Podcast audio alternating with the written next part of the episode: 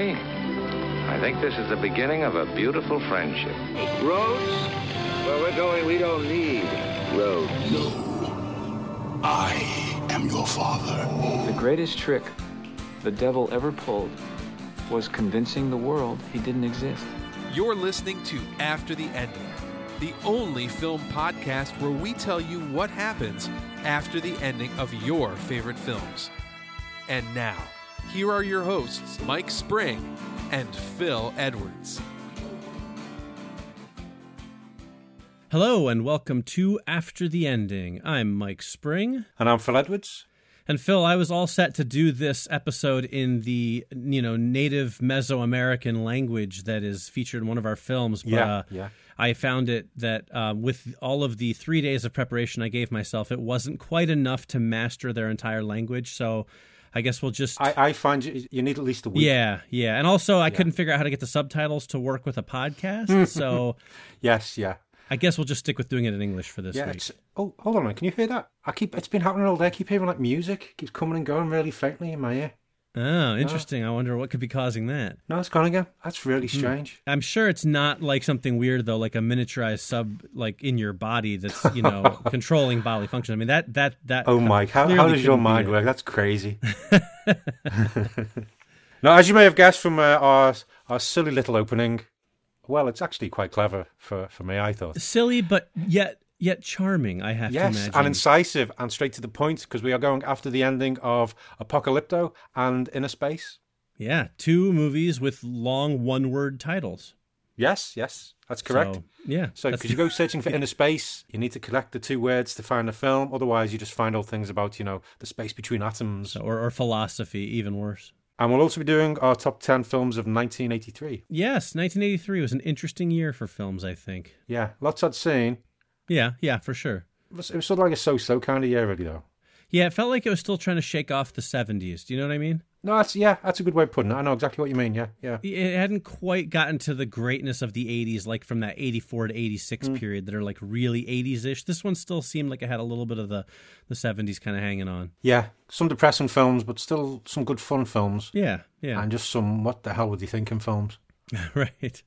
And and as a special treat, we're going to do something we don't do very often, except when big event movies come out. And in this case, we have recently seen a big event movie come out. So at the end of the episode, after everything, so that if you don't want to listen, you can still hear your your favorite parts, your your hundred years, your bloopers, and everything. We are going to delve into our thoughts on Avengers: Infinity War. Uh, I will tell you now, and I will remind you again later. It will be spoiler filled. We are going to ruin everything. So this part is really this this is. Really really going to be only for uh, people who have seen the movie uh, or who just don't care about spoilers. But I can't imagine that for a film like this, you won't want to. So it is a jam packed, extra sized episode. Uh, and with that in mind, Phil, why don't we jump into things? Let's do it. Let's kick things off, shall we, with Apocalypto? Do you want to give us a rundown of the events of that film? I will. Apocalypto 2006, directed by Mel Gibson, starring a bunch of Native American and indigenous Mexican actors that no one's ever heard of. But they all do an amazing job. Oh, absolutely. It's just that there's no names that I could yeah, list yeah. that anyone's going to be like, oh, I like that guy. Yeah. so, uh, the story goes around the early 1500s, we meet a jaguar paw and his fellow Mayan slash Mesoamerican tribesmen. Their village is raided by a group of more powerful Mayan tribesmen led by Zero Wolf, uh, who kill many of them and take Jaguar Paw and several of the men prisoner. Jaguar Paw's pregnant wife and kids escape death by hiding.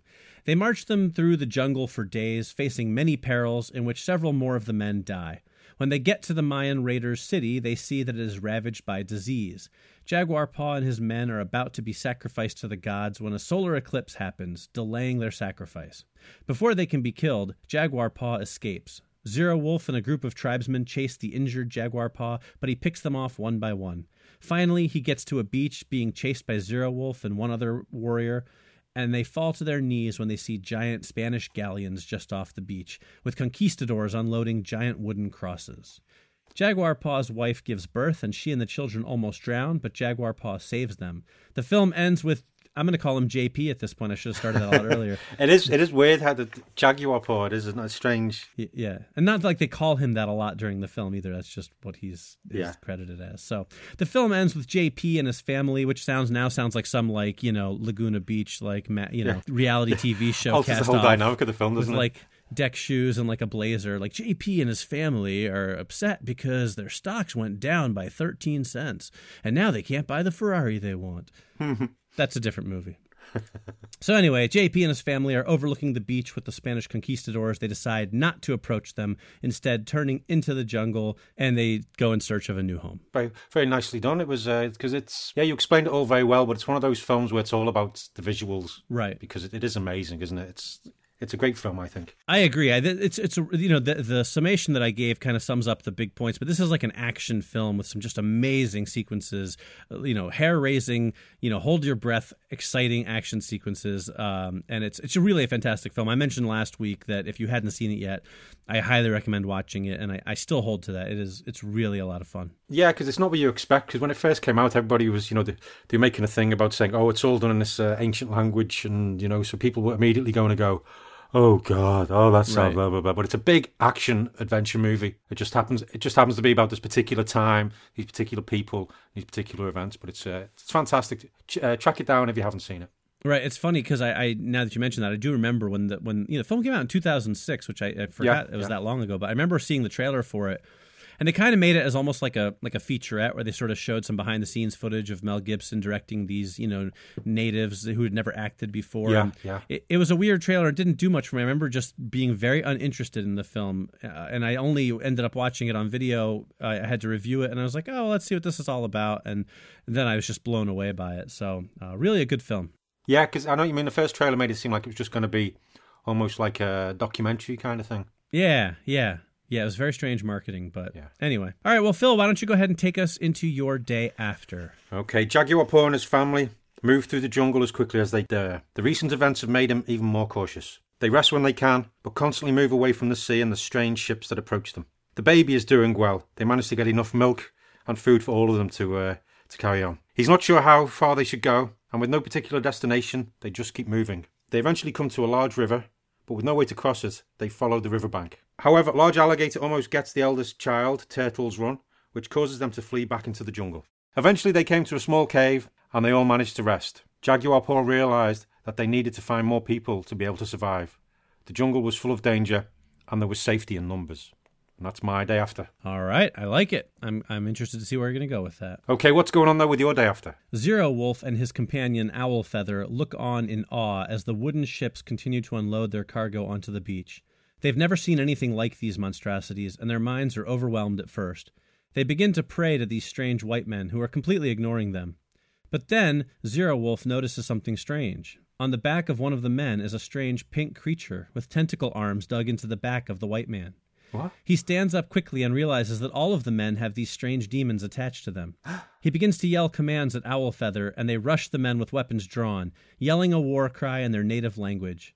The white men finally notice them, and as the two natives rush at them, one of them calmly pulls out a strange metal weapon, points it at the two warriors, and unleashes a strange beam on them. The last thought that goes through Zero Wolf's mind before he's completely vaporized is, I've never seen this strange color before. And that's my day after. Well, I did not expect that. but that's very Well, cool. I like that. Thank you, thank you. I, I I have my reasons for for uh, for going into the, going in that direction, but we'll get to that a little bit later. So, Mm, uh, meanwhile, let's very hear what's going on. Thank Oh, you, I- thank I want to you. rush through mine now to get to yours. Yeah, more stuff happens and they're okay. They're still in the jungle. What goes on with yours? well, I'm glad I could get you so excited, Phil. uh, but let's hear your let's hear your immediate aftermath in its entirety. Okay, the family stayed at the cave for a few days, but they knew it would end up being a trap if they were caught in there. So they headed off again and travelled north. At one point, they came across some hunters from another tribe. Cautiously approaching them, Jaguar spoke and asked where they were from and whether they could join them.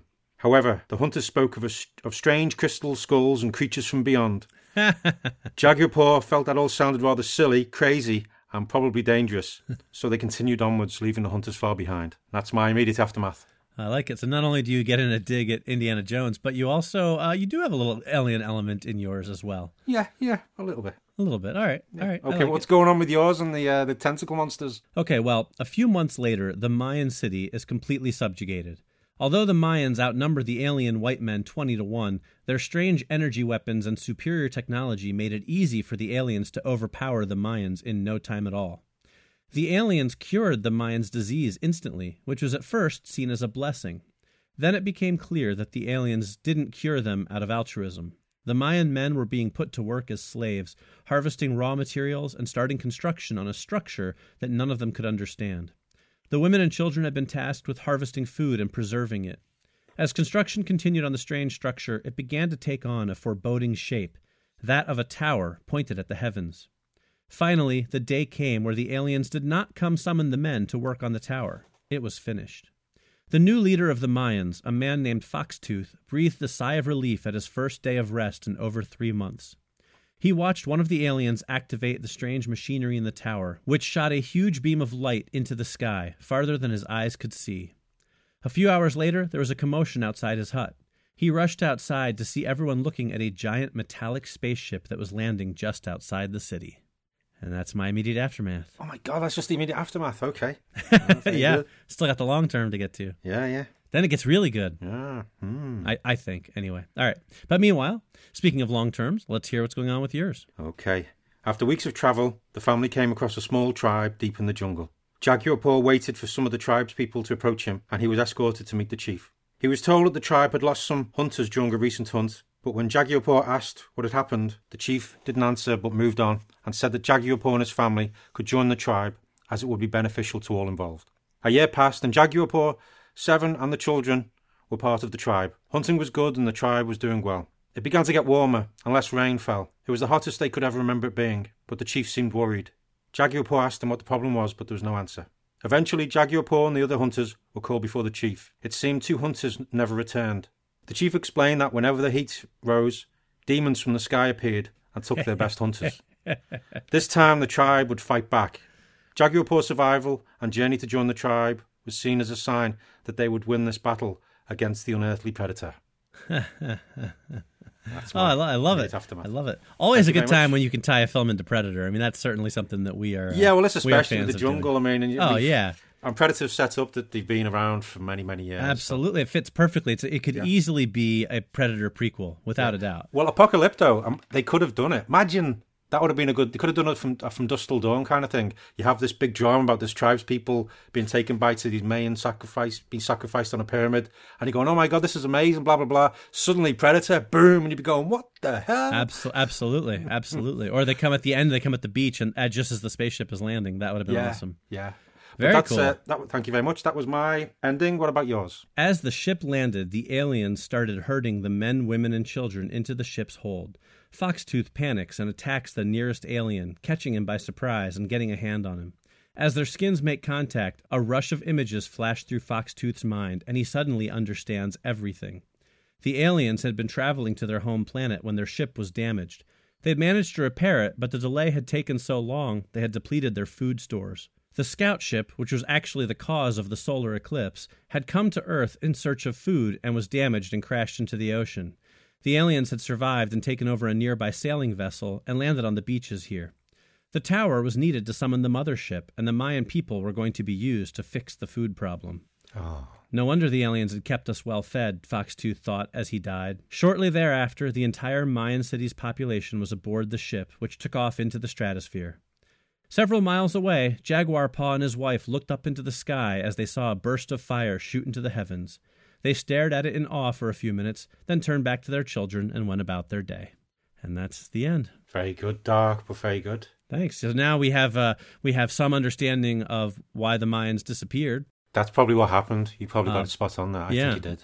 But our hero, Jaguar Paw, and his family live. They, it's a good. happy ending still for them. That's good. But that is kind of why I decided to take this alien turn, though, was because the the whole what happened to the Mayans is this big mystery of history. Yeah, and yeah. there is sort of that whole connection with the children of the gods and, and all of that stuff and these these pyramids and everything there's a lot of connection between the mayan civilization and, and aliens at least in sort of popular folklore Yeah, yeah. so it seemed to make sense to me that uh, you know it would it would work in the context not of the film but in context of the ending it wasn't completely out of left field No, it works works well, and I, I like it. It does. It's a nice. Uh, it's a nice change from you know what went before, but it's still you know it's a bit different, but it's still yeah very good. Yeah. I enjoyed it. thank you thank you all right phil so tell us do you have any I'm waiting for it. I'm waiting for it. I got nothing. Do you have do you have any trivia about the film commonly referred to as Apocalypto? A pocket trivia. no. All right. So, do you have any trivia about Apocalypto, Phil? Yes, I do. Uh, during filming, there was severe flooding in southern Mexico, which displaced at least one million people. Uh, but the crew mucked in and helped with flood relief and put money towards th- helping out there, which was very good of them. Yeah. Uh, the amount of it was shot on digital cameras, which they had to keep. Uh, they looked after really well because of the heat and the cold. So they used various, you know, space blankets, those foil things, and had thermometers on them to make sure they were okay. Because this was still sort of the early days of digital, wasn't it? For Yeah. shooting films, Yeah, for sure. Yeah, Right. But anyway, the amount of digital footage shot equaled approximately two million feet of conventional film. Wow. So that's a lot of uh, that's a lot of film. Yes. Yes, it is. It was the last R-rated movie released under the Walt Disney banner, Hmm. and it's got a it's got a body count of wait for it, 114. Wow. Uh, and Mel Gibson turned down the lead role in World Trade Center in order to direct Apocalypto. Probably a good choice. Yeah, I think so. yeah. Because World Trade Center was both a box office bomb and kind of not a great movie. Yeah. All right. that was Apocalypto. Very good. Let's move on then to Innerspace, shall we? Phil, why don't you remind people? I'm sure everyone's seen this movie, but some of them may may have been a long time since they've seen it. So why don't you remind them what happens in this film? Yeah, Innerspace, 1987, directed by Joe Dante. Okay, yeah, so we're in San Francisco, and Lieutenant Tuck Pendleton, played by Dennis Quaid, he signs up for a top secret miniaturization experiment. They put him in a submersible pod and shrink him down to be injected into a rabbit, but while he's waiting in a syringe, a rival organization attacks the lab and steals lots of bits and pieces, but one of the doctors takes a syringe and escapes, but he ends up getting shot. But while in his dying moments, the doctor uh, injects the pod, which has Tuck Pendleton inside, into the backside of Jack Putter, played by Martin Short. He's a hypochondriac who works in a grocery store. Using the pod, Tuck ends up talking to Jack and tells him they need to get Tuck out before he runs out of air. But they need a microchip, which was stolen by the rival organisation. And the organisation is led by Victor Scrimshaw, played by Kevin McCarthy, and Dr. Margaret Kanker, played by Fiona Lewis. They learn that a dodgy bloke called the Cowboy, played by Robert Picardo, is going to buy the chip. Jack teams up with Tuck's girlfriend, Lydia Maxwell, played by Meg Ryan. They capture the cowboy, and Tuck uses the technology of the pod to make Jack look like the cowboy. They go undercover, but get caught. Jack and Lydia kiss, and the pod is transferred to Lydia, unbeknownst to her. Jack and Lydia escape, uh, but they half shrink the bad guys, so they're, they're half the size that they were.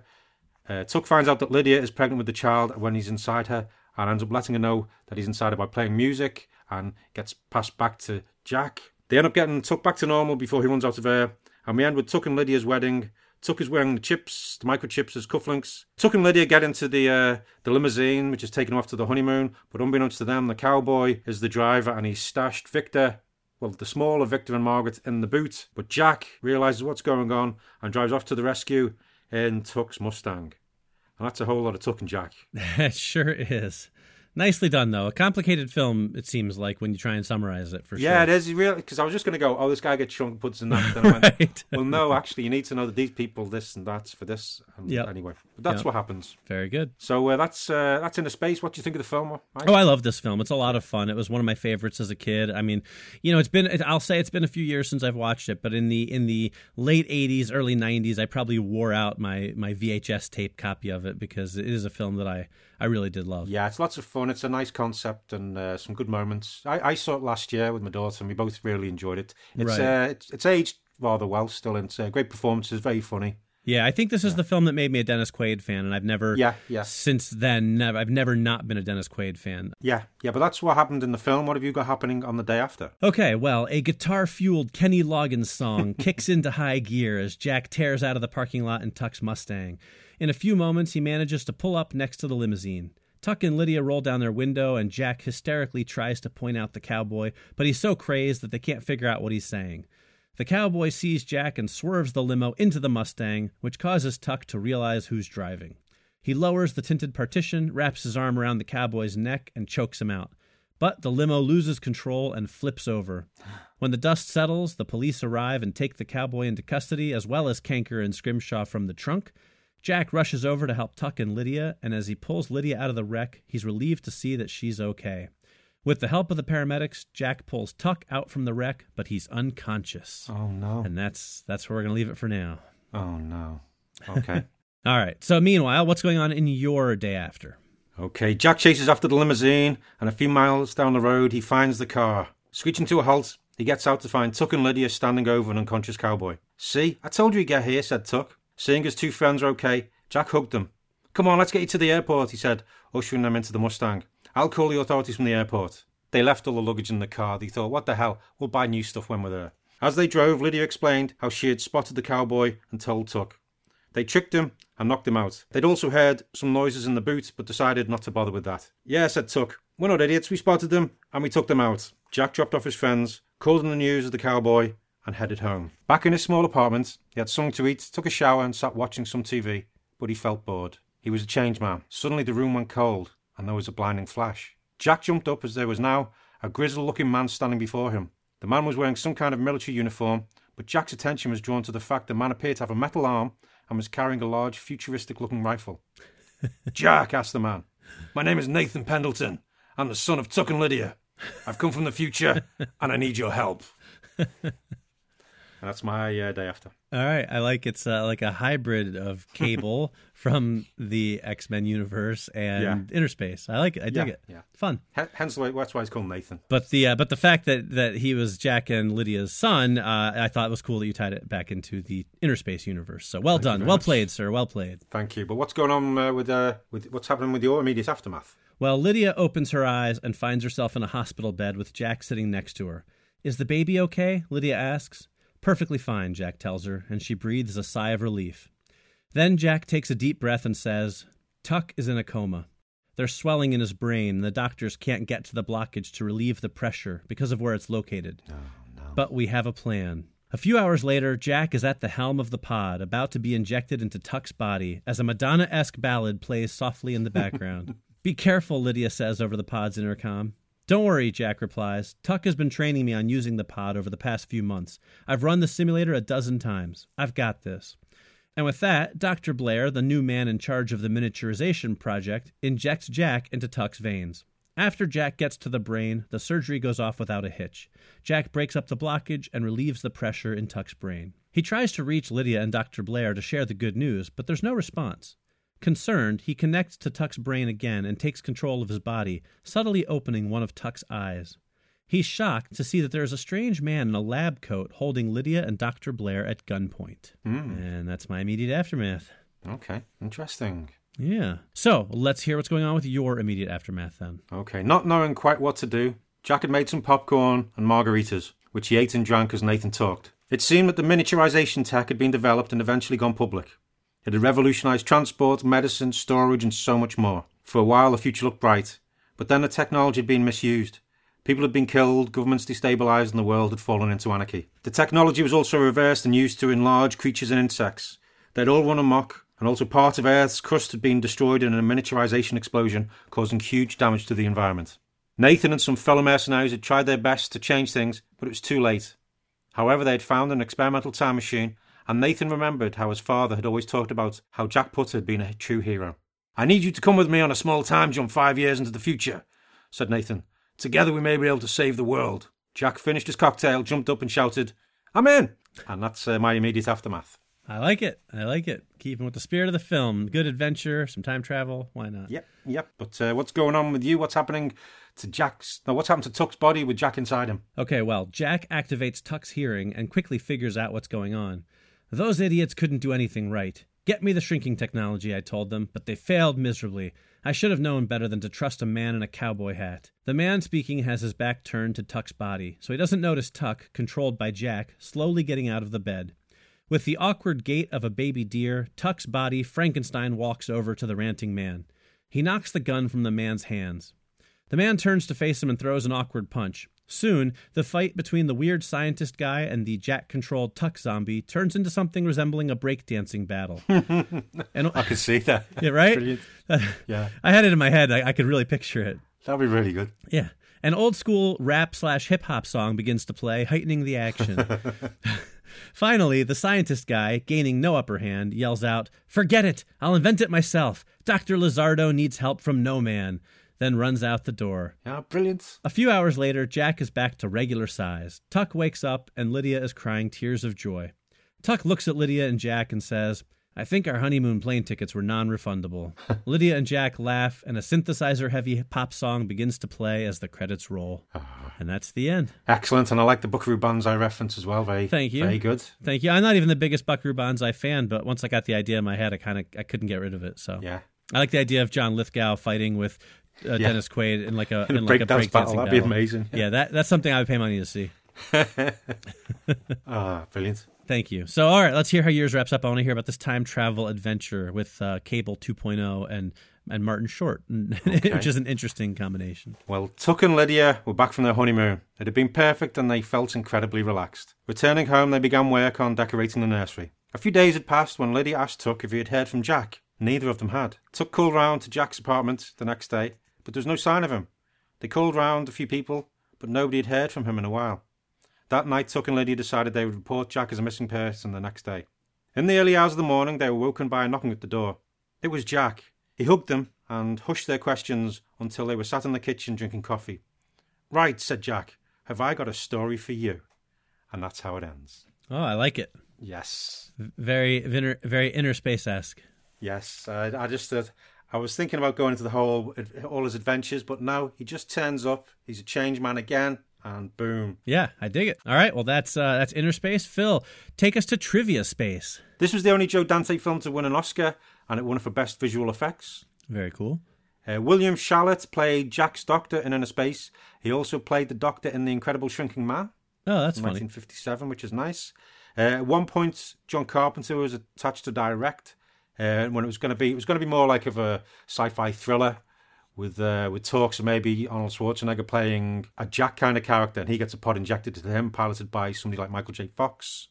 Which was, so it's then they re, they rejigged it all as a sci-fi comedy, and it was all the better for it, I imagine. Oh, yeah. And Rick Moranis was uh, considered to play Jack Putter, but that didn't come to pass. But that's Innerspace. Very good. All right. Well, that's going to wrap up our endings. And so we will move on to our next part of the show, which is 100 Years of Hollywood in 100 episodes, wherein Phil and I take a year from the past century of Hollywood and share our top 10 films.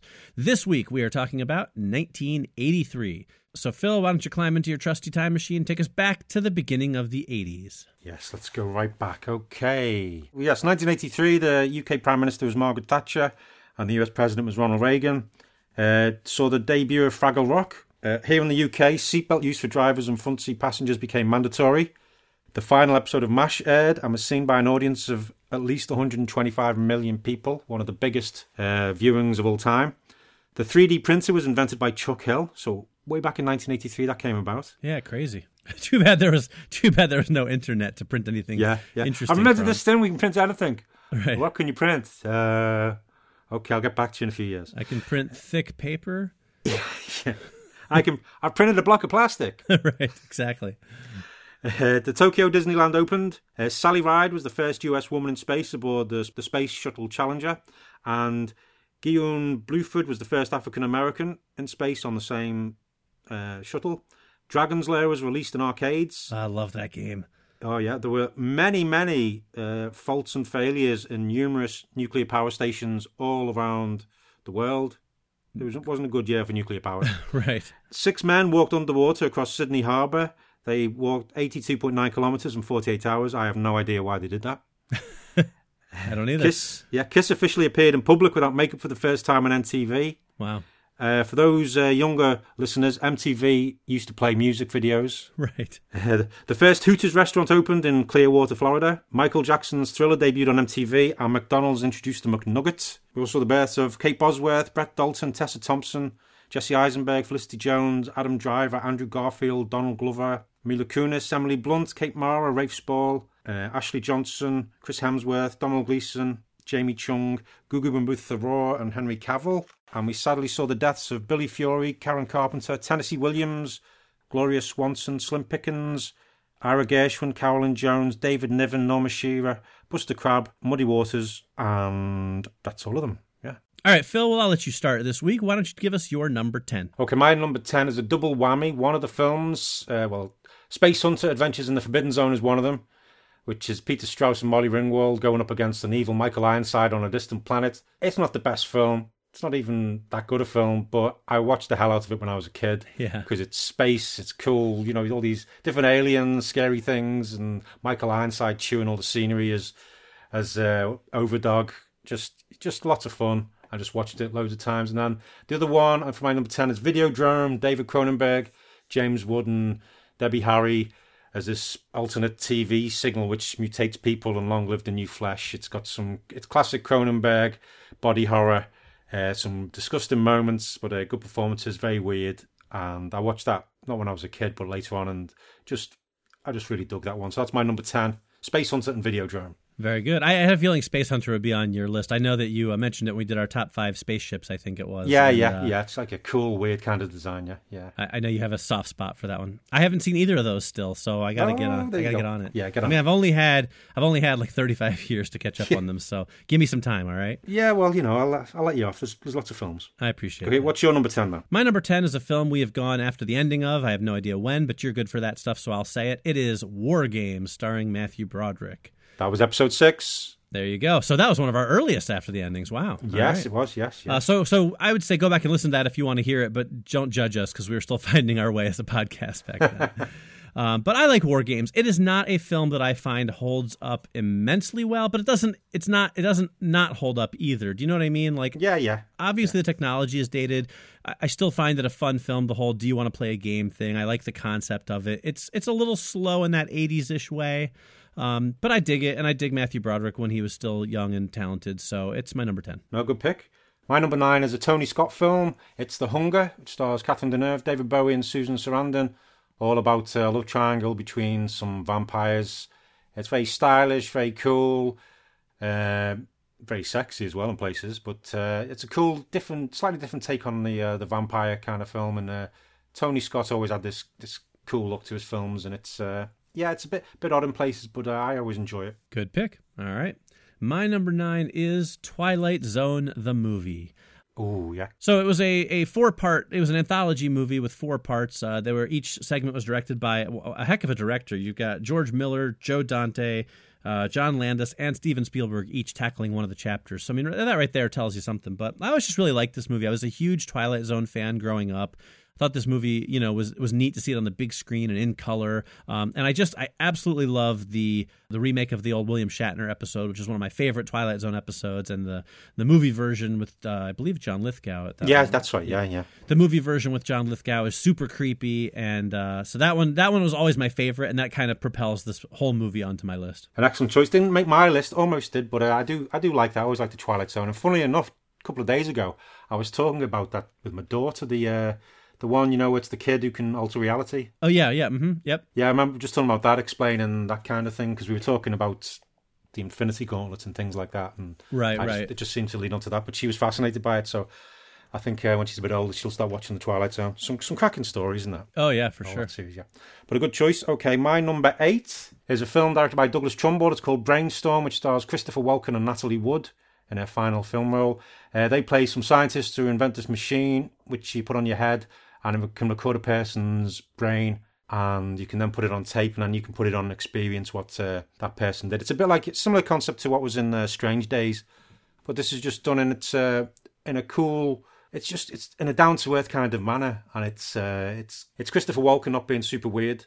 Uh, Natalie Wood, great actress.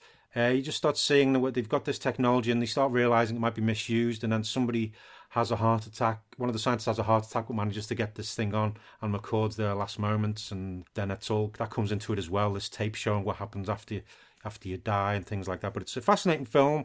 Uh, I always enjoy watching it. It's a cool bit of uh, sci-fi. I wouldn't say. I think they tried to be as realistic as they can because it's got this. It's a crazy kind of helmet. It's a little bit weird, but uh, it's worth seeing if you haven't uh, watched. It's often on late at night over here on like BBC Two and things like that. But it's uh, that's Brainstorm is my number eight. Very good. Well, we're uh, what four films into your list already. I haven't seen any of them yet, so hopefully that's going to change soon. But I think it all, will, yeah. all films I'm familiar with, and I just haven't gotten around to watching them yet. Yeah, lots of them are the ones because there's always those kind of films you go, oh yeah, I know that one, and then you go, but I've not actually seen it. Right, right, exactly. So what have you got for your number eight? My number eight is Sleepaway Camp, one of the um, greatest cult horror films of the 80s, if you will. Now, now I, I, don't want to digress too much, but I have to say this is one of those films that was a very experiential thing for me. It was uh, I was in high school, hanging out with a couple of of friends, uh, and they were big horror fans. And at that point in my life, I was not. I didn't really start watching horror films really until I was in like my early 20s, kind of getting into it a little bit in my teen years. So it was one of those nights there was like, you know, what are we going to watch? There's nothing good. So they, they were like, oh, you've got to see Sleepaway Camp. It's it's great. It's so funny, this and that. And I had no idea what it was, never even heard of it. Yeah. Um, and I watched it, and it was one of those experiences where we just all sat there sort of laughing and making fun of it and, and watching it and just having a really good time. And then it has this this last scene shot, which if you haven't seen the movie, I'm not going to spoil it for you, but it is like the thing of horror legends. I mean, it's really, it's both the the greatest and the worst shot I've ever seen in a horror film in my life. And that kind of cemented it for me as just one of the great all time horror films. So it's not a great, great film. It's a slasher film for the most part with a sort of really twisty ending, but I have very fond memories of it. And they did do a whole trilogy of the films, which I which I like. So uh, it's a lot of fun as a slasher flick, and it's, it's, it brings back a lot of fun memories for me. That's a, that's a good choice. Didn't make my list purely because I've never actually seen it all the way through in one sitting. I've always seen bits and pieces, and I've I know I've seen the end scene as well, and it's uh, Right. I've never sat down and watched it in one go though. I mean, that's probably a fair way to watch it. It's, it, I think it's actually a pretty good slasher flick for the early. Well, I've enjoyed 80s. I enjoyed what I saw. Yeah, whenever Yeah. I've seen the bits of it, but I've always like come into it too late, or you know, just right, things like that. right, exactly. But a good choice. Okay, my number seven. It's uh, it's another double whammy. It's a couple of uh, British films. The first one is Educating Rita, based on a Willie Russell play, which stars Michael Caine and Julie Walters. Uh, she's a Liverpool working class woman who wants who goes to study literature at university, and her professor is uh, Michael Caine, who's a bit jaded and everything, and a bit of a alcoholic. But uh, she ends up, he sees her passion, and it sort of reignites his as well. It's a good, it's a great jar, it's a great drama with lots of funny moments as well. And Julie Walters and Michael Caine are just superb. And the other part of this one of my number seven is Local Hero, written and directed by Bill Forsyth, stars Denis Lawson and Burt Lancaster, all about this executive going to this small town in Scotland, or small village in Scotland, uh, for this oil company, but he ends up falling in love with the locals and and just changes the way he is. But it's a beautiful film, funny as well, but it's just one of those ones which shows a small village changing this, you know, this big businessman all for the better. Now I know that Local Hero is a very well regarded film in England. I've heard it talked about many, Yeah, many yeah. times. I don't think it has quite the same reach here in America. Yeah, Um, yeah, but that's just I'm just I'm just using that as an excuse for the fact that I still haven't seen a single film on your list. So. oh, we're getting there. Oh, okay, Yes. we'll see then. All right, and also it, your your choices make my list. My next choice sounds so much more lowbrow than I wanted it to, but It's not about. It's just what we enjoy. yeah, I know. I know. I've, I I I have no pride, uh, nor do I have any shame. So my next, my number seven pick is my first, maybe I can't remember. I think it's my first ever triple whammy. It's a three way tie, Okay. and there's a reason for that, and it is three sequels that are widely considered very inferior, but that I happen to enjoy or have soft spots for. Yeah, all yeah. of them. They are Octopussy, Superman three, and Jaws three. Or Jaws 3D, if you want to call it that way. Now, Octopussy, I actually think is a good James Bond film. I like it. It has some weak moments, but I, I do enjoy it quite a bit. Can't believe they got away with that name, but um, Yeah, yeah. Anyway, Superman three has a lot of flaws, but it has some great sequences in it as well. I love Clark Kent going back to Smallville. I love him fighting like the evil version of himself in the trash yard. Uh, I don't like Richard Pryor in it, but it has some cool moments, and and so I I do enjoy it. Uh, and then Jaws 3D is a terrible, terrible film, um, but it has Dennis Quaid, who I like, and as Yeah, I mentioned on the show before, uh, it was filmed at SeaWorld right around the corner from my house, and I. I or I wasn't there for the filming, but I have remember going to SeaWorld as a kid and seeing they had a lot of exhibits from the film and props and sets and stuff like that. And so um, I was just obsessed with this movie when I was a kid. So I, it takes me back because I get to see what SeaWorld was like in the 80s when I watched this film. So that's a, a big nostalgia pick. So there you go. Three sequels, not well loved films, but I do enjoy all of them in some form or another. That's uh, good choices. Uh, my I can see why. I know exactly what you mean. Uh, my number six is War Games. You've already mentioned it. As you say, it's not aged not it's the best, but it's still got good moments. The whole the whole bit, you know, when he realizes that he's actually been hacking into the wrong thing and how how extreme it is, and then you realise that this, this AI could destroy the world. Some some great moments, but some I, this, I know exactly what you mean with the slow moments. But that's uh, that's my number six. Yeah, it's it's still a good film for sure. Yeah. All right. Well, my number six really epitomizes the '80s, I think, and and and especially the early '80s. It is Blue Thunder, starring Roy Scheider, in which our hero takes a uh, a, a technologically superior helicopter. Uh, and fights bad guys with it. It's kind of right along the lines of your your Airwolf, your Knight Yeah. Rider, you know that kind of stuff. Uh, it's except it's a movie form instead of a, a TV show. It, beca- it became a TV show, didn't it? yeah, but not a very long lived one, as I remember. Yeah, it wasn't very good. The, the TV show. But I um I never saw the movie growing up. Actually, I only watched it for the first time a handful of years ago. I think when it came out on DVD or Blu-ray. But uh, I was actually surprised by how well it holds up, largely due to the fact I think that Roy Scheider is fantastic. I mean, he's a great actor. Yeah, yeah. But the the design of the helicopter is pretty cool. But it it's not a film that overly relies on the technology. It has a good story in it and it has some really great action sequences. yeah, because it's all like a conspiracy thing, isn't it? They discover, they see something. Yes. like what I remember. Yeah. Yes, exactly. I mean, mostly Yeah. what it, it's technologically advanced because it has some a few computery things and it kind of like, looks like it glows in the dark a little bit. Yeah, night vision and stuff. Yeah. Right, but it's not doing crazy things like you know dimension hopping or time travel or anything like that. So it's it's kind of a grounded in reality sci-fi. It's not even a sci-fi film. It's more of like a Yeah. slightly futuristic military thriller type thing. Police. Wait until we go after the ending of it, and it'll be all of those things. Yeah, I'm sure it will. But uh, that is a good future after the ending for sure. But I really, I really do like the movie. I think it holds up very well. So that's my number six. Excellent. Uh, my number five, it's a double whammy. One of them has been on your list already. Uh, Superman 3. I know exactly what you mean. It's not the best one, but I love the uh, the junkyard fight between Clark and Superman. Yeah, I just uh, I think that's one of the that's one of the best moments from any Superman film, in my opinion. It's one Absolutely. Of the great fight. And very comic act- book esque, you know. yeah, but it's superbly acted by Christopher Reeve in both parts. Uh, I know what you mean. Richard Pryor just he overwhelms it. He's just too much. I like Richard Pryor, but he's just too much, and it all gets a little bit silly. But uh, well, it often does in Superman comics, so I can't complain about that. But Right. that's uh, yeah. And the other part is uh, John Carpenter's Christine, Mm-hmm. which uh, I, I always enjoy. I like the whole concept of a killer car, but it's I don't never feel it's quite as good as uh, many of other John Carpenter's films. I, I agree. Yeah, it's a bit. I always remember. I always feel a little bit disappointed with it, but I enjoy the bits, especially the bit when he goes show me and Christine fix repairs herself and all that kind of stuff and all the, the history behind it. But uh, Yeah, that is a great effect sequence. but that's uh, that's my number five. No, I, I agree with you on Christine. It didn't make my list for that reason. I like the film, uh, and that sequence is really cool when she repairs herself. But as a whole, the film just doesn't quite have that that bite that makes it really, really great. It's missing Yeah. something. Yeah, but, it is, But it's it? Yeah. it's still a fun film. I, I enjoy it. All right. Well, my number five is a comedy starring Dan Aykroyd and Eddie Murphy, and it is, of course, Trading Places, directed by the great John Landis. So I guess he makes two appearances on my list. John Landis,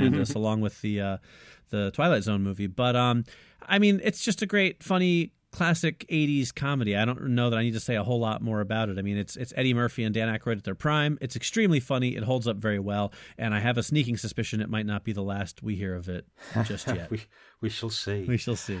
Uh, okay, my uh, my number four. It's uh, the second Christopher Walken film on my list. It is uh, The Dead Zone. Ah, yes. Oh, and, and it's a second David Cronenberg film as well. Oh, that's right. This one sees uh, Christopher Walken get involved in a car accident. He's in a coma. When he wakes up, when he touches someone, he can uh, he has the psychic ability to learn their darkest secrets. Uh, so we we follow him through this. He tracks down a serial killer and a few other bits, and then he shakes hands with Martin Sheen's character, who's running uh, for office. And he sees a terrible future, and then uh, he does his Christopher Walken does his best to try and stop that future coming to pass. Great film based on a, a really good Stephen King book. Yeah, your second your second Stephen King also.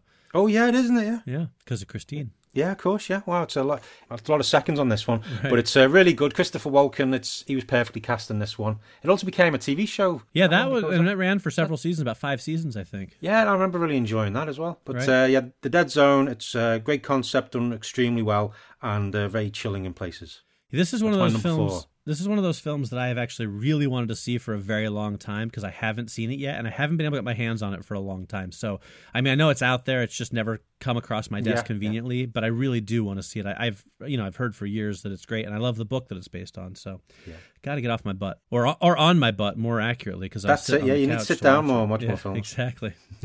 All right. Well, my number four is National Lampoon's Vacation, uh, of course, starring Chevy Chase, and um, yeah, I mean, another one. It's kind of like It's Vacation. It's an extremely famous, well known, well loved film. It launched a bunch of sequels that were inferior, uh, but the first one is really great. I think it holds up pretty darn well. Um, and I love the revamp, reboot, sequel, whatever you want to call it, that came out a couple years ago with Ed Helms. So that's my number four, Vacation. A good choice. It almost made my list, but not quite because I don't know what it, I'm always slightly disappointed by it. It's never quite as good as I either remember or I expected it to be. See, I think because I didn't watch it growing up, I, I, saw it later, and I think it actually gets a little funnier every time I see it. Yeah, but Maybe I still like the remake been, better. It's been a long time since I've seen it. I need to watch it again. Uh, okay, my number three. You've already mentioned it. It's Trading Places. I've watched it so many times. There's so many funny moments, so many cool lines. And Jamie Lee Curtis when I was a teenager. Yeah, it's a really good film. Uh, yeah, really. Uh, it's a good plot as well. Even though it's still at the end, even now, I'm still watching it at the end when the trading's going on. I'm still going, what what exactly is going on? They bought it, they're selling yeah, it. Right. I'm still not sure, but yeah. Anyway, there's fun slips of paper, but it's still really funny with great supporting cast as well. Everybody involved was uh, top of the game for this one. Indeed. All right. Well, my number three marks my third comedy in a row. It's a trilogy of comedies on my list. It is Mr. Mom, starring Michael Keaton uh, which um, I think conceptually is horribly dated. Uh, you know, this whole yeah, thing yeah. of him being like a stay-at-home dad and how it's a complete disaster. And you know, I don't, I don't think that the gender roles in it are going to hold up particularly well in today's society. But that said, it is a movie that I, I really love from my childhood. I think Michael Keaton, it really is terrific. And even though this is back when he was mostly known for comedy, I think watching it now, you can still see what a great actor he is and what a great performance he gives. You know, just because somebody's in a comedic movie doesn't mean they're not giving a great performance. Yeah. Well, he adds. He always added a lot more depth to just the comedy roles. There was a lot more going on. He made them more like a real person. Exactly. And the film has a great supporting cast, uh, and and I just I really like it. So, uh, like I said, gender politics aside, it's a really fun movie. So that's my number three. An excellent film. Uh, purely didn't make my list because it's just been such a long time since I've seen it, and I really, I really don't remember. I remember enjoying it when I watched it, but don't remember enough to to put it down on my list. Right. But I'm glad it made yours. Okay, my number two is The Right Stuff, a huge epic drama all about uh, the test pilots and the first astronauts going into space. A huge cast.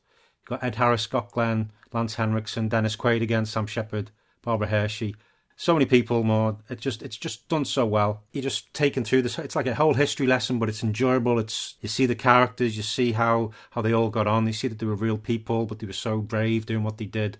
Some of them you know slightly you got you got you've got to be you know right on the edge of of you've got to know your limits to do these things but they did it and pushed through those limits when it's a a superb film, and I really recommend you watching it if you haven't seen it yet. Excellent pick. I'm going to add that to the list of movies I still haven't seen. You've not seen the right stuff. Oh man, you need to watch it. So good, so good. Well, here's the thing. Here's the thing. I I tried watching it once a long time ago, and I was bored to tears, and I never finished it. And so I have it in my pile of movies to watch. Ah, yeah. And I just am always hesitant because I'm like, uh, am I going to be, you know? Well, it's it's it's just you just got to go with yeah, it. I'll get I'll get to it. All right, on my number two, as we get to my number two, I, I have a feeling I know what both of our number ones is, which means I'm a surprised to find that my number two is not on your list. Equally as surprised uh, as I am to find it on my list. Uh, and that is because it is a film by a director I don't generally like, starring an actor I don't generally care that much for. It is The King of Comedy, starring Robert De Niro and Jerry Lewis, and directed by Martin Scorsese. Oh, an excellent choice. Yeah, it didn't didn't quite make my list because I always find it a bit too bleak. Fair enough. Fair enough. Yes. I really like this movie. I only saw it for the first time a handful of years ago. Um, but, you know, it's about a stand up comedian who can't get a break. So he kidnaps a TV show host in order to get on his show and it's it's got some echoes of real life nowadays. You know, there's definitely oh, totally, a, a, yeah, it's definitely yeah. a, a, timelier film, even though it came out in the late '70s. But uh, I really like it. It's not really a comedy, but it's not. It does have some funny moments in it anyway. Uh, but Robert De Niro is great as this frustrated stand-up comedian. Uh, Jerry Lewis is really good as this kidnapped TV show host, and I, I just I really like the film. It's a cool concept. It's well executed well written, and um, I was very surprised when I watched it and enjoyed it as much as I do because I just don't generally dig on Scorsese's films, but uh, this is one I really really like. Yeah, no, it's it is a very good film, but as I say, just doesn't quite. It's one of those ones I watch and I go, I I enjoy it, but at the end of it, I'm always going, oh. Yeah, yeah, I get you. I don't. I, I didn't have that reaction to it, but okay. I mean, it's fair. Yeah, yeah, oh, it's fine. But okay, my number one uh, is probably uh, well, it's obviously, isn't it? Strange Brew. I'm sure there are people out there who love that movie. I wouldn't know because, like everything from 1983, I haven't seen it. I really liked that movie. It didn't. It almost made my list, but didn't. As did Risky Business and Scarface and Terms of Endearment. Yeah, I have a I have a bunch of near misses on mine like that as well. The Outsiders, Risky Business. Yeah, some good and Zelig as well. I wanted I wanted to put them all, but it was all going to be like triple whammies otherwise. But I thought no, can't do. Yeah, yeah. But yeah, my number one, and I assume it's going to be Mike's as well, is Return of the Jedi. That is it. Okay, thanks. That's it for this episode. We're all done. Yeah. It's kind of like what else are you going to say? I mean, Return of the Jedi. It's it's. Yeah. I mean, it's part of the original classic Star Wars trilogy. Yeah, and that's when the, when the first trilogy was finished. Return of the Jedi was the weakest Star Wars film we'd ever had. Uh, but since then, there have been many weaker ones. Right. But, and here's the thing. I mean, yes, But it's, still really good anyway. It- the weak one exactly. It's weak compared to the first two, but it's still a Yeah. great film. I still love that movie. The whole Jabba sequence with the the Sarlacc and the skiff, you know, a sail. Yeah, uh, and, the and barge Luke in the throne room as well. When that Right, music, yeah, the you know, big- and, the, the lightsaber battle and the music's coming in the choir's just going, oh, Yeah, and the, the whole just- the second Death Star battle and the Super yeah. Star The Destroyer. shield is still up. What are we got to do? Right. And I don't even care about the. I, I like the Ewoks just fine. Admittedly, I was a kid when the movie came out, so I, I was the target I, audience. I've for never that, had a problem with the Ewoks. They happen to be that's what the aliens were on that moon. Yeah. On that moon of Endor. So deal with it. So what they look like that? That's just the way it was. Right, it worked out well. So I mean, it's still it's still a great movie, still a part of my childhood, and it's still Star Wars at its best. Yes. All right. Well, there you go. So that is our top ten for 1983, and that is our episode. Yeah, get in touch and let us know your favourite films of 1983 because there were lots that could have made our list but didn't. Tell us whether you agree with our list or what uh, what hidden gems that we that should have been on our list that you love. Just get in touch. You can get in touch on Twitter, Facebook, and uh, email on email us at after the ending at verizon.net and leave comments on any of the podcast places where you're listening to us on. Yeah, for goodness sake, go leave us a review if you don't mind. It really does help us out. Just take five seconds, go to iTunes or wherever, leave us a positive review. We really would appreciate it. Yeah. Say I really enjoyed that and five stars or however many stars you you do you want to give us. There you go. All right, so Phil, tell people what they can expect to hear from us next week. So next week we're going after the ending of Mean Girls and The Last Unicorn. A bit of a bit of a mix there, and we're doing our top ten favorite movies of 1964. Should be a fun episode. But before we sign off, don't forget after the outtakes, we will have our spoiler-filled review slash conversation about Avengers: Infinity War. So stick around for that if you've already seen it. If you haven't, uh, then after the outtakes are over, we'll still give you plenty of warning. Don't worry, we're not going to jump right in with a spoiler. Uh, but stick around for that if you'd like to listen. So as always, we thank you greatly for listening. I'm Mike Spring, And I'm Phil Edwards. and we'll see you next week. After the ending. I don't know exactly when or for how long, so Oh, that doesn't sound frustrating at all. oh no, it's just ah. Jaguar Paw, yeah, Jaguar Paw, Jaguar Paw. Okay, Jaguar. okay, I can say this. I thought of something as I was reading that I wanted to add to my ending. I don't want to forget it. So, sorry. Okay. Ooh, so it's a, it's a mid. Wow, okay. Yeah, look at that. Well, it's like being in a proper writer's room now. we need to get some interns in so we can send them out for coffee. oh, absolutely. That's what we need is interns. Although if we only have the one, and the, so one of us is going to get a coffee, the other one's going to have to wait about eight hours for the flight to get here. exactly. Plus, I don't even drink coffee, so that would be really a waste of time. Yeah, you just as the, the intern flies eight hours across, Right. turns up with the coffee, and you just pick it up and, and sip it and go, "That's disgusting," and throw it in his face. Right. This is why I don't drink coffee because it's gross. You idiot! What the hell were you thinking? so, if anybody out there wants to apply for an internship, you can see what a life of glamour uh, awaits you here. Yeah. Damn it! Ah, ow. You okay? Yeah. You sure? Yeah, that was me not taking off my headphones, pulling my computer off the desk, and then it landing on my foot, landing on my foot, the whole laptop right on my foot. So that Oh, was crap. the uh, sequence of events you just heard right there. As long as you're okay. It sounded like you'd really, you know, I thought I was going to have to call the, try and find a number for you. Yes, call nine one one, and then they can hop on the plane with the intern, and eight Yeah. hours later they can come over here and, and help me. Brilliant. All right, give me a second. I forgot to. Yeah, sure, yeah. off. I'm doing that this time. Not gonna lie, that that really hurts. It's it sounded it. What I was listening to, it did sound like something horrific. I did have visions of like a bookcase had fallen on you. Yeah, right. Well, in my you know, office, that wouldn't be a surprise, but And then a motorbike had come flying through the window and things like that. the bus driver hits me. Yeah, that bus driver. God damn. All right, now my foot really hurts. So this is gonna be fun to do this now. It's okay. You don't talk with your foot. That's right. Thanks for the sympathy, Phil. Trivia Lipto. Trivia. Oh, trivia see, Lipto. just, that's why I just went without it. It's, it's Trivia can't Lipto sounds like some kind of board game that you play once and then go, "What the hell was that?" or or it sounds like one of those medicines that has 37 side effects. Yeah. you know, that you see on TV. Ask your doctor before using Trivialipto. Side effects may include Death. yeah, death by Mayans or aliens. Yeah, death by Mayans. You take a sip of it, and then suddenly a mine appears from nowhere and throws a spear. at you. right, exactly.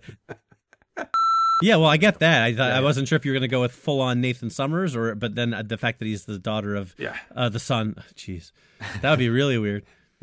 Yeah, my name's Nathan Pendleton. I'm the daughter of. Women are very masculine in the future. and they can if they want to be. That's right. No, nothing wrong with that.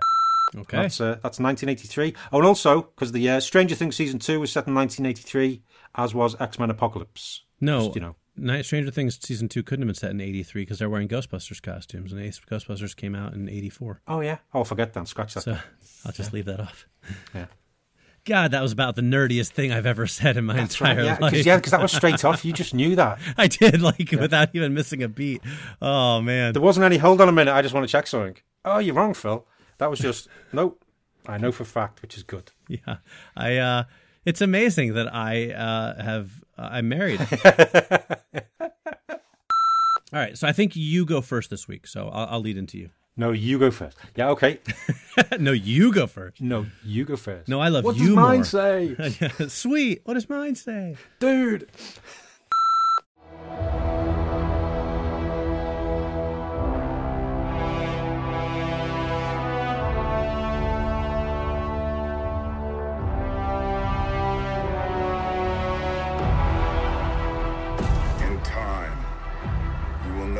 Like to lose. To feel so desperately that you're right, yet to fail all the same.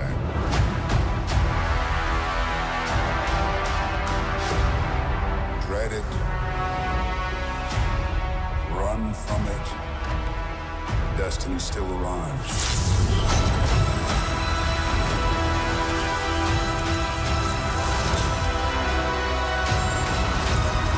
Evacuate the city. Engage all defenses. And get this man a shield.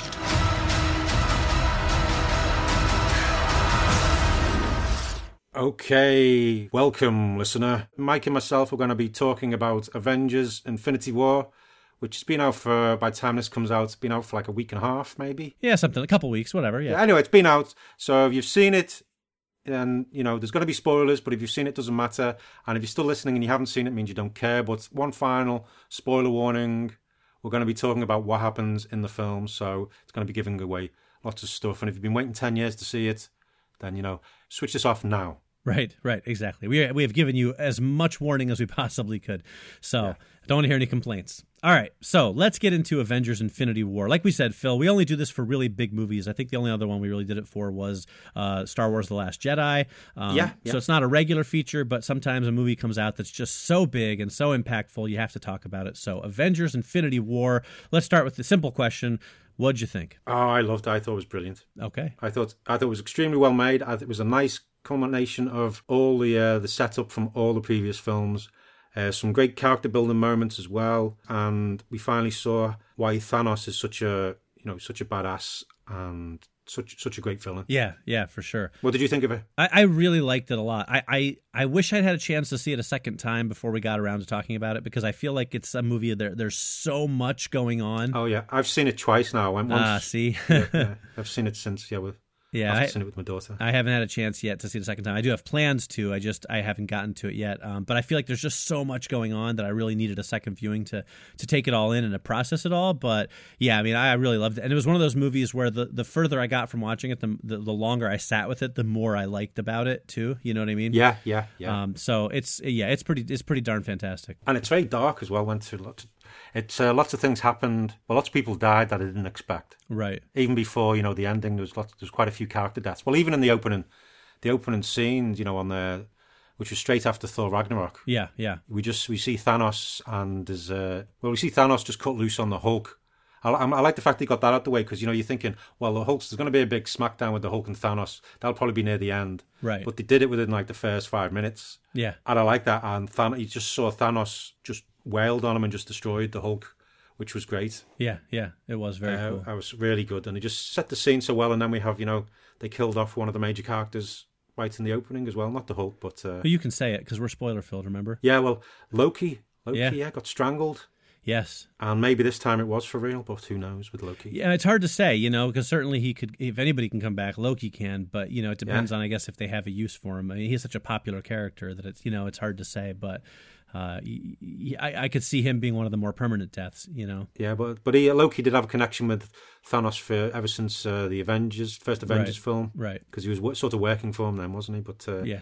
that was a great opening. Really enjoyed that bit. Yeah, yeah, for sure. Yeah, it's interesting because now it seems like isn't isn't Asgard pretty much dead? Because all the Asgardians were on that ship, and that ship got blown up. Yeah, but there's a bit later on when you hear Thor's talking to someone. He says uh, half half the Asgardians escaped. Yeah, okay. He says they escaped. I didn't catch that Yeah. part. Right. Oh, also, yeah, Heimdall as well. Idris Elba's Yeah. character died. I think he's going to be one of the permanent deaths for sure. Yeah, I mean he's not that essential. As much as I like Yeah. him, it's not like you can't survive the Marvel universe without him. But I reckon, uh, yeah, Valkyrie and Korg and the oh the insect guy from Thor Ragnarok. I reckon they escaped as well. Yeah, that makes sense. They can bring him back in a future installment. And some and somewhere out there, we still got Lady Sif. She's still knocking about, Right, right. Yep. which makes me wonder whether it's like one of the, the later phases. Could she become Lady Thor? Oh yeah, I could see where they would go with that. Could be a good way of doing it, and a bit different from the comic book. But Right, That's, uh, right. That's that. But then the, the, the action we move to Earth, Yep. and when the Hulk the Hulk crashes into Doctor Strange's Sanctum Sanctorum. It's uh, which was a, it was a good way of getting the Hulk back to Earth and a good way to carry the story off and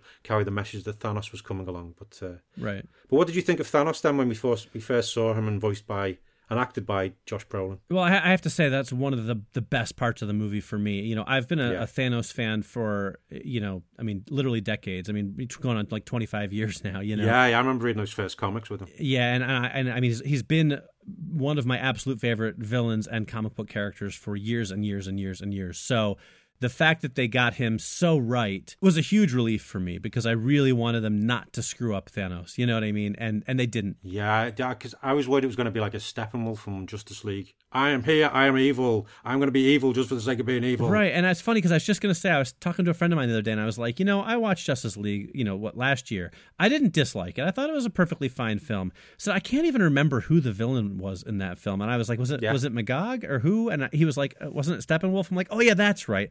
Literally couldn't even remember who the villain was because he was so generic. And whereas here Yeah. it's now like Thanos is literally like a household name overnight, you know, and that's the difference between Marvel and DC movies. And I don't want to get into bagging on DC movies, but like Yeah, yeah. Marvel, you know, created this villain who is just, I mean, just, I mean, one of, like, I don't want to say rivaling Darth Vader, but I mean, really an iconic villain that's going to be, you know, talked about and on merchandise and stuff for the rest of time from here on out, you know, and it's because they got him right. Yeah, suddenly, suddenly this character we've loved is now it's in the public domain now. People, everybody likes. I like the fact that the main thing I liked about it is the fact for Thanos, he's the good guy. Right, right. That's part of what makes him so great. Everything he's doing, he's thought this all through. He's doing what he does to save the universe. Right. in his mind, Right, exactly. no matter the cost, because he's the only one with the uh, with the balls to do it. Yeah, yeah, and that's what makes him so cool. He's not just trying to rule the universe, and that's I mean, even at the end of the movie, it's not like he's like lording over the universe. He's sitting on like you know off by himself in a little house Yeah. watching the sunrise because his mission is accomplished. Like he like he said he would. Yeah, Yeah. He'd, he'd accomplished what he wanted to do. That's all he wanted to do. He wanted to make the universe a better place for everybody who was still left. Right? Did you catch at the end, by the way, at the end of the credits, where it usually says like the Avengers will return? It said Yeah, Thanos will return. Yeah, oh, that was I brilliant. love that. That was great. Yeah, so good. Um, but it's yeah, but it's I like the fact as well. This was basically Thanos's film. We've seen him teased and all the way through, but this was his film because we mainly followed him, Right. didn't we? It was Yeah. him going around getting the gems, and then there was all the other characters sort of just playing catch up, trying to figure out what was going on, going to these different places. But it was mainly seeing Thanos and some of the things he had to do to get these get the gems, Right. Right. and also a story, story with Gamora as well. I like the whole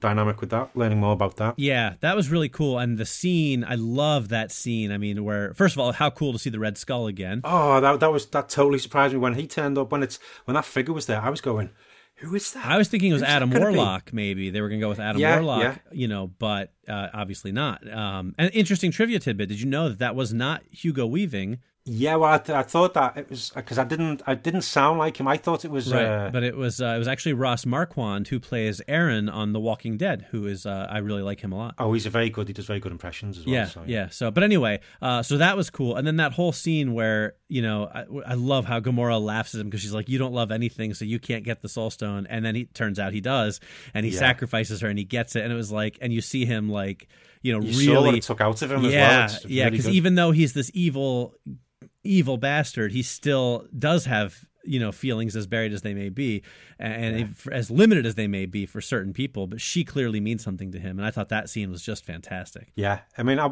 maybe would have liked a few more flashbacks just to show why exactly she did mean so much to him. Right? Yes, but I mean the movie But, was uh, already almost three hours long, so I, I get Yeah, yeah, that's the that's the thing. There was there was, there was lots. Of, I can understand Right. why they didn't do that, but uh, yeah, that whole scene on that planet yeah. to get the soul gem was uh, was amazing. And then when I like the whole thing with uh, Vision and Scarlet Witch, I'm glad that relationship was built. Yeah, I was glad to see that they went that yeah. way with the, with it as they did in the comics. Yep. yeah, did they just go with it? You know, he's an android, she's a woman. Let's just do it. Right, right, right. Exactly. It's, it's good, and then uh, also the bit that was a great fight scene in Edinburgh as well with the uh, with Vision, Scarlet Witch, and the I can't remember the names of those bad guys, but I, I thought it was a great fight. And then when uh, Captain America turned up, Yes, yes. Oh, I just think went whoa, brilliant! And there's Black Widow and Falcon, and you realise. I like the way you just got the feel. You could tell that they they've been doing what they do. Yeah. You know, on you know off the radar for as long as they could, which was great. It tells you something when it's like you know Captain America is going to be in this movie because he's all over the marketing, and still when his shield shows up and uh, you, you get chills because you're like, ah, Cap is here. You know what I mean? Like, Yeah, yeah. Even though you knew it was coming, I mean, not at that moment, but you knew he was going to show up, and you still were like, oh yes, you know now it now it's getting good. Yeah, it, it- it's good as well though because the bits bit at the start when you've got uh, Tony Stark meets the Doctor Strange and he's talking to, to Bruce Banner, you know, and Banner's saying, "Well, just call Cap, just call Cap," because he Right, didn't know right, what it for, yeah. you know, all the fallout of uh, Yep. the Civil War and stuff. And I like that the fact, and even, even then Stark's going, "Well, I, don't know," and he's Right. I, I, uh, it's, it was a good, good thing with Stark was the fact he had all this doubt ever since Avengers when he went through the wormhole. Yes. And since then he's had you know PTSD. We saw in Iron Man three and all this stuff. But it's Right. that's been his constant. That's the reason he built Ultron and all these things was to protect everybody from what he knew was out there. And finally it's coming and did it so well. I love the fact that uh, Stark and Strange just didn't get on. Right, right. I think that's because they're obviously they're very similar characters, so they might Yeah, yeah, heads. yeah. But I, I- it's interesting because I didn't expect Doctor Strange to be in it as much as he was. Yeah. I thought he had a much bigger part than I expected, which I'm totally okay with. I thought, I mean, Benedict Cumberbatch is great, and I love him as that character. But I was surprised to see what a big part he played. But I, I will say this. At first, I was pissed off when he gave Thanos the Infinity Gem because I was like, "Why would he do that to save Stark?" Like, Doctor Strange is a stand-up guy; he wouldn't do that Yeah, yeah, yeah. he would sacrifice Stark to save the world. You know what I mean? And then Yeah, it, yeah. after thinking about it, I was like, he had to, because he saw all those eventualities and he realized there was only one in which the heroes win. And I think that that Yeah. was part of it. I think he he realized that the only way to beat Thanos. And I don't know how yet, but the only way to beat him was to give him the stone at that time and save Stark's life. Yes, because Stark has to survive for them to have any hope of putting things Right, right. right, and I don't know if it's to get the, the, you know how it how it's going to play out, but I think it's going to be revealed later on that Doctor Strange didn't just do it to save Stark's life, but because he knew that if he didn't, then it was going to be one of the 14 million ways that uh, they lose. You Yeah. know, I'm also wondering whether when he was looking at all the different futures, did he actually travel back through time? Because I'm wondering whether, you know, the end credits of Ant Man and the Wasp, is, is Doctor Strange going to turn up and say, listen, it's all gone to hell Right, in a few days' right, time. right. This is what you need to do. Blah, blah, blah. it's But we'll wait certainly and see for that. certainly possible. It's interesting because you know I, I get why Ant Man wasn't in it because you know they were filming their own Yeah, movie yeah. which had to come out at the same time. But the one I don't understand is why Hawkeye wasn't in it. Well, again, he was meant to be with his family. Yeah, I get that. I know. yeah. I mean, I know they put a line in to explain it, but that doesn't explain it. Do you know what I'm saying? Like. I don't get like he was such a big part of Avengers: Age of Ultron. I think he's going to be a huge part of Avengers 4. I see. I, I guess that would make more sense then. I because because I, I recognize that arrows against Thanos are useless, but it's not like he couldn't Yeah. have done stuff during the big fight scene in Wakanda with all the creatures and stuff. So it was just an it was just conspicuously absent to me. It was odd that, yeah, it's odd that he wasn't in there at all, yeah. Right. It wasn't like I just didn't find that the line of explanation wasn't a good enough reason because to me it just was like, oh well, he's not in this movie. We didn't put a, part in for him, so let's just cover it up with this line. I, I, I reckon he's going to be a major player in Avengers 4. I reckon some of his family will have disappeared oh yeah. after Thanos yeah. clicked his fingers. I mean, it makes sense because they're going to be short on characters. I like the way uh, the Guardians as well. I thought they were great. I love the introduction to them. Yes. Yes. You know, the music as well, but also the fact that we finally saw, you know, what a team they are when they went up against Spider-Man and Iron Man and, and basically beat them right. Right. Yeah. You know, that battle until you know they all, it all became like uh, they end up capturing each other and they do, until they both realized they were all good guys. But you saw that uh, Star Lord. You know, he took on Iron Man and was all over him. Yeah, yeah. And the, you saw how similar the two characters were. You suddenly realised, yeah, all the technology that Star Lord uses is similar to uh, Iron Man, but the fact is Starlord just buys it or steals it. Right, right. Whereas Iron Man makes it. Exactly. Yeah. And also when uh, they they get Thor and they're all going, "Oh my god, look, this isn't a dude, this is a man." Yeah, yeah, I, I did enjoy. I enjoyed that, and and with you know Star Lord trying not to be overshadowed by him. You know, And talking like him as well. I also loved the fact that you know of all the characters to sort of screw up their chance to beat Thanos when they were pulling the Infinity Gauntlet off his hand, it was Star Lord that did it. But it was for a different Yeah. reason than because he's a screw up. It was because of Yeah. you know pure emotion. I, I thought that that was really well done. But but also when that's going on and, and Stark shouting at, at Starlord saying keep it together, you could see that Stark was just thinking back to it was you know in Civil War when he was uh, Yeah. he lost it with Captain America and the Winter Soldier. Yep. He realized that if you just let it take over, you'll just end up losing everything. Right, right. But he could understand it. But uh, yeah, and Spider Man, I thought uh, Tom Holland was great, just building on that. He's fantastic. Spider-Man I mean, he was great Yeah. in Civil War, the little bit that he was in. Uh, Spider-Man: Homecoming was just f- phenomenal, and he was really terrific here. I mean, he just he really eh, has taken that role and made it his own, and, and I, I think at this point he is my favorite Spider-Man, hands down. Oh, totally. And I love the way he's always trying to impress Stark. Yes. And, you know, he was in space and using plots from a film, Yeah. Aliens. So great. was- yeah, and uh, also the bit at the end when he was going, you know, he's going. Yeah. You could just see because because Stark had told him not to go, and I think that was the biggest the biggest cut for Tony Stark was you know Peter Parker disappearing, Yes. and apparently Tom Holland improvised his lines for the final scene. Oh wow, cool. Which makes it. I think he'd been watching some of David Tennant's Doctor Who though. For I don't want to go, but Right, uh, right. no, he did it really well, and it was heartbreaking. It was heartbreaking seeing them all go when Thanos snaps his fingers, and Yeah. some of them were just totally unexpected. Right, right. Yeah, and it's funny because I know that people, a lot of the reactions online have been, "Oh my god, I was gutted at the end of Infinity War," you know, and and I was like, I guess that I didn't have that reaction as much because I've read the comics, you know. Yeah, well, I, I have as well, but I still still just going with the you know the emotional impact of like uh, Black Panther disappearing in front of his bodyguard and all that stuff. It's just right. No, I get that, but it's like you just even just from a, a practical real world application, you know they're going to be back. You know, there's another Black Yeah, Panther yeah, movie in the schedule. There's another Spider Man movie. You know, like obviously this isn't this isn't permanent. unless they're all all set before Infinity War, Stop it. But you know, because Captain Marvel is. R- right, but that's a prequel. But I mean, that's a set. It's an origin story. I mean, but I, I just you know the fact is they're not going to keep all of these characters dead. They are going to find a way to bring them back. So Oh, yeah, yeah. So I mean, I certainly thought it was powerful, but I didn't. I didn't have the same gut reaction. I think that some people. I, I like have. the way they did it, though. To be honest, where it just wasn't. He snapped his fingers and just everybody just disappeared. Right. It was like it was just this, this gradual, you know, people just turning into dust and drifting away and realizing that they were going. It.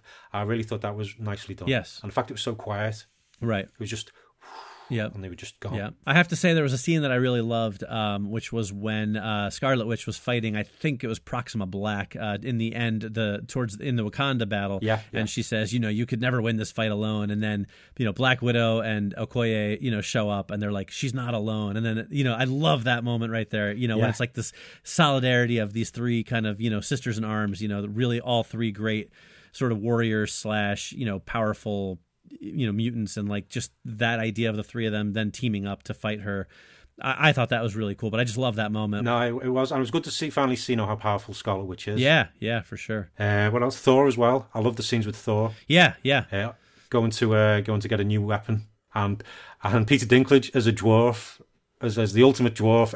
I just thought that was fantastic. Great scenes as well, and uh, Yeah. shows just how how powerful Thor is. Yep. And it just you know taking on the full the full force of a star. yeah and i love that they brought in stormbreaker which is a nice nod to the comics i mean i don't know that beta ray bill is going to show up at any point but i just love that they you know they gave him that weapon and it, just more little you know treats for the comics fans And the fact it was Groot, Groot, you know, sacrificed part of himself Right, to make right. the, you know, Yeah. the hammer, Yeah. part of the hammer, yeah.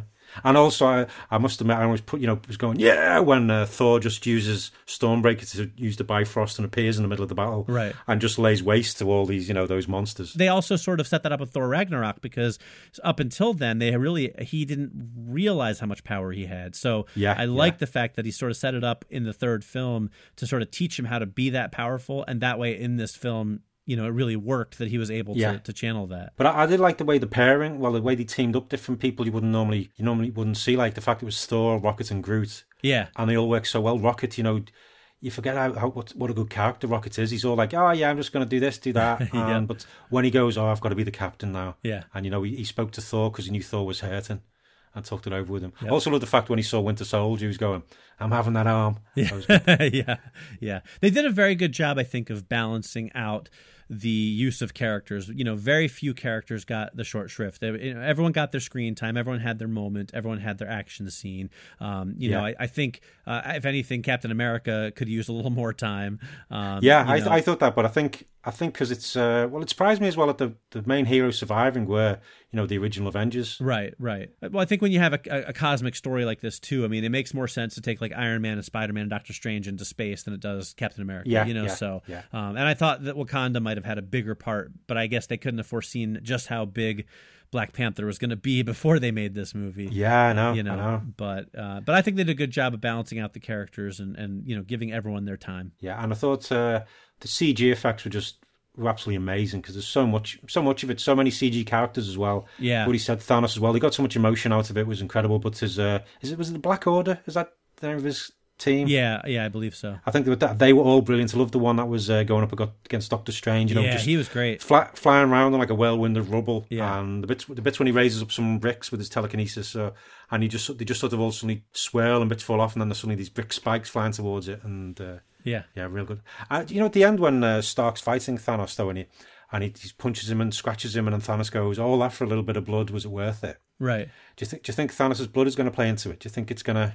Mm, I don't I'm think so. thinking. Mm. I don't think so. I think that was just really meant to show how powerful he is. That all that Yeah. and all he did was basically nick him, you know. And then obviously there was the uh, the, the post credit scene, which was very cool. Uh, although I'm sure that the non comics fans out there probably had no idea what it meant and had to all go searching the yeah. internet to figure out what that was about.